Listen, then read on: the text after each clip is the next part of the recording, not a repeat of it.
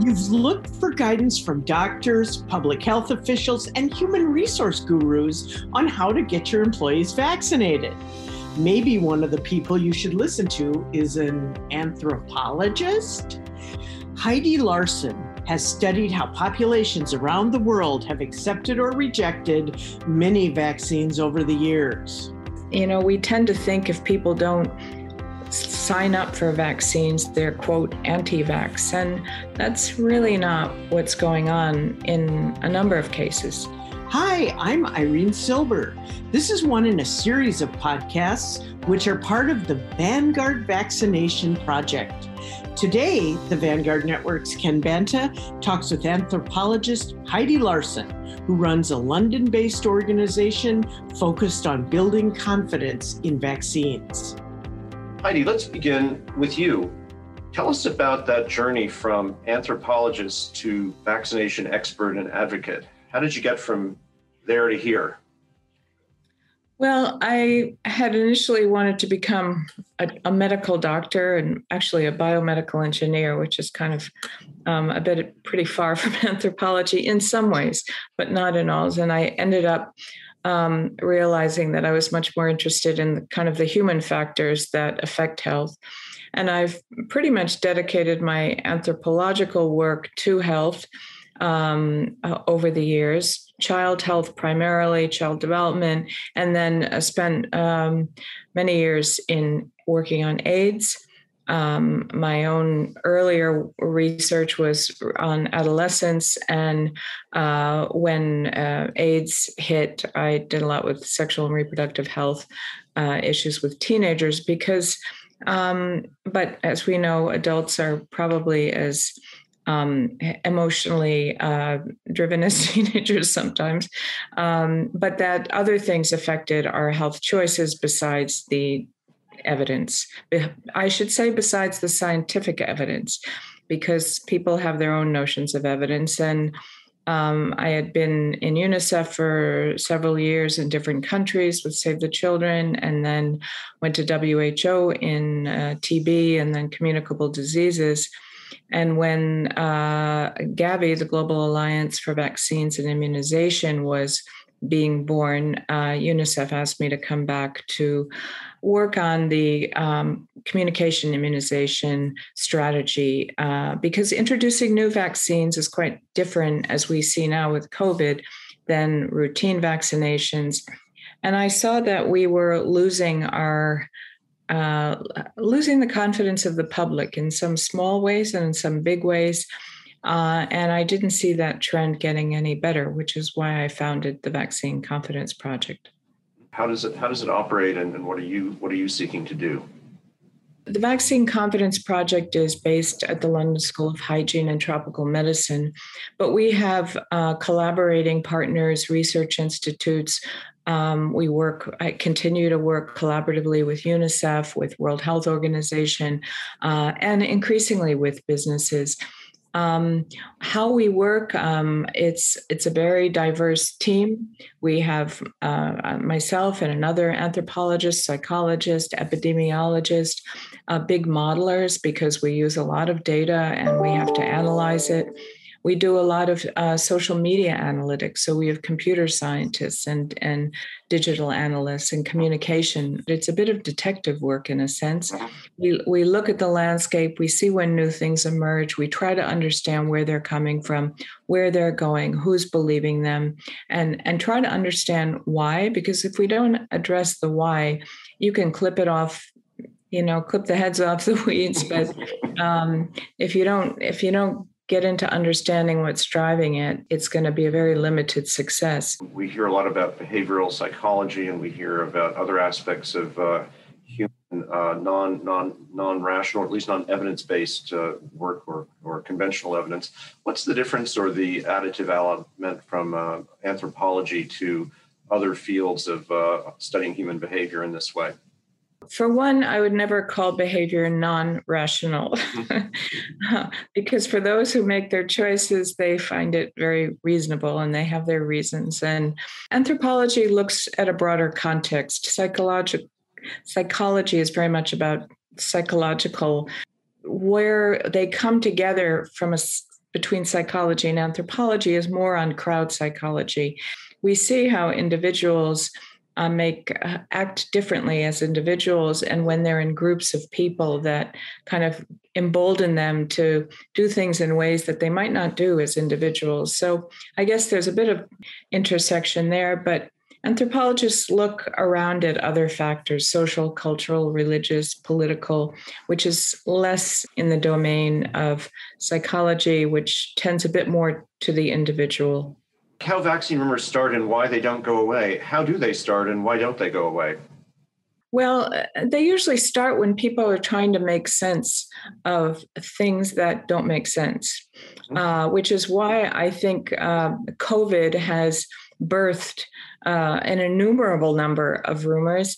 And it makes it makes sense in a way, because you have human natures to try to make sense of things um, and try to simplify it and, and have it have meaning um, to them. And when that's not there, they try to put things together. We, I should say, um, try to make sense of things, make connections. And when you're in a situation like COVID, where even the science is evolving and not complete, it's really a field day for rumor mongers.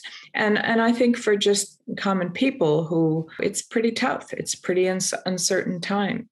Uh, why they don't go away? There's huge variation in rumors, but there's also a lot of themes that keep persisting, and they kind of wait for an opportunity.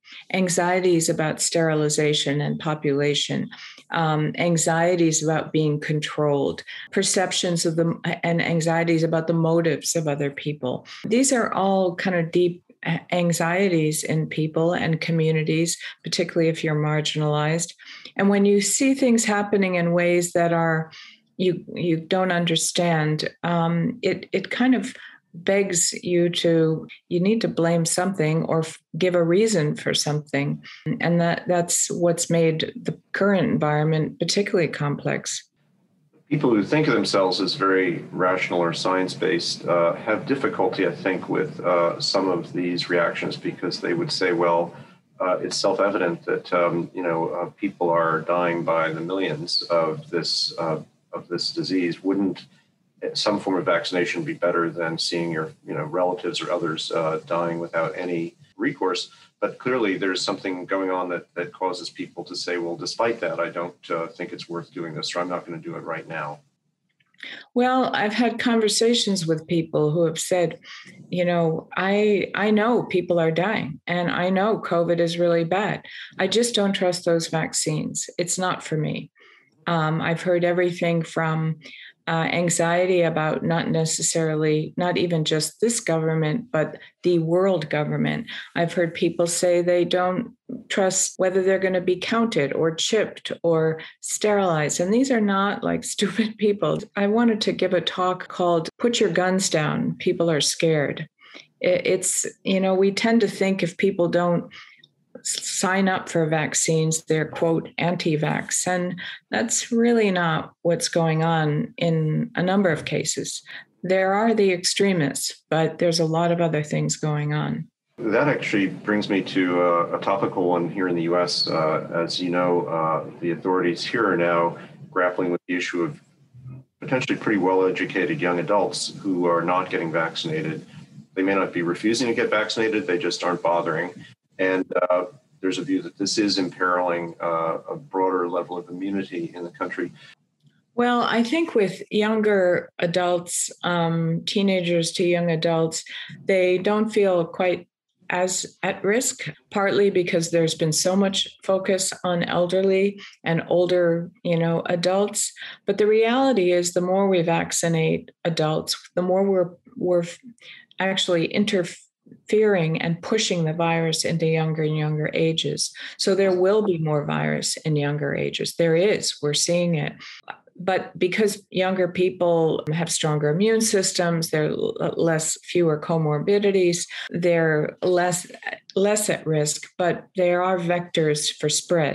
So I think the, the biggest motivation for teenagers and younger people to get vaccinated is that it becomes a freedom. It lets them go and do what they want to do. Um, I think that will be more motivating than, you know, this is this is good for your health. If it's going to let them go to a rock concert or, you know, let them travel with their friends, I think that's what will uh, be a motivator. Let's say I'm running a, a very large uh, U S uh, company, maybe a global U S company, and I'd like to have more impact on the behavior of the people who work for me in a positive way. Uh, is this the kind of uh, kind of campaign or messaging that they or their teams could pick up from your organization and then push out into their uh, into their system? Because, you know, for example, I was speaking just the other day with a Uh, C E O of a very large company who said, well, you know, he's fed up with um, this uh, resistance and uh, and refusal to or, or, or denial, and he's going to require that everybody get vaccinated in the company. Um, and I said to him, well, you know, you may find that some of your younger uh, employees will simply walk. There's lots of jobs out there at the moment, and if they're twenty-five to thirty-five, um, they can go computer program somewhere else. And um, maybe you should take a different tack, perhaps like the one, uh, Heidi, that you've described. But it would be interesting if people like that could uh, access the kind of uh, knowledge about motivation that you that you just described. Is that something that they can or their people can pick up from you, or should they be finding it somewhere else? I think the the starting point shouldn't be about vaccination. Yeah. I think I- If I were, and this is the advice I've um, yes. been giving to a number of companies, is I would start with hearing out, saying, listen, we, you know, we have to think through how we get back to whatever normal will be in our company. Uh, I want to hear how all of you are doing. Uh, how are you coping? What are the things you need most? How's your, you know, how's your mental health? And and it doesn't have to be. I mean, if they don't want to do it directly, what, what we've been facilitating is doing some of that listening for them and then letting them know what the basic needs are. And then by starting to say, you know, we're keen to help you get back on your feet, get back to work, make make the work environment a safe one. Uh, and in the mix of those things, bring in vaccines. Um, I think it starts from where people are, which will already be a trust builder. And then if there are people that, despite all that, just don't have it in them to take the vaccine, um, you either find them a job in the company that sits in a room that's not with the rest of the gang, um, or they continue to work remotely if it's really an issue. And there are people who actually can't get vaccinated because of either immune issues or or other reasons, or they have to find another job. And but I wouldn't I wouldn't start from a, okay, you have to take a vaccine to come back to work, unless, of course, you're talking about a healthcare setting, which is a different story. So, Heidi, it sounds like you're uh, very open to collaboration in both directions, both helping organizations with this issue and having other organizations support you in your work. Uh, is that the right way to look at it? Absolutely. We would strongly encourage collaboration. We would strongly welcome collaboration. And there's a lot that leaders can do to really make a difference in their own companies and for the community around them. That's Heidi Larson, head of the Vaccine Confidence Project, speaking with Vanguard Network's Ken Banta. This conversation is part of the Vanguard Network's Vaccination Project. Our partner is Global Vaccination Advisors. Podcasts like this one are just one of the membership benefits of Vanguard Network, which organizes events, publishes content, and connects C-suite leaders. Our mission is building high-performance leadership. If you'd like more information about us or more information about the vaccination campaign, please visit our website at the vanguard network dot com. I'm Irene Silber. Thanks for listening.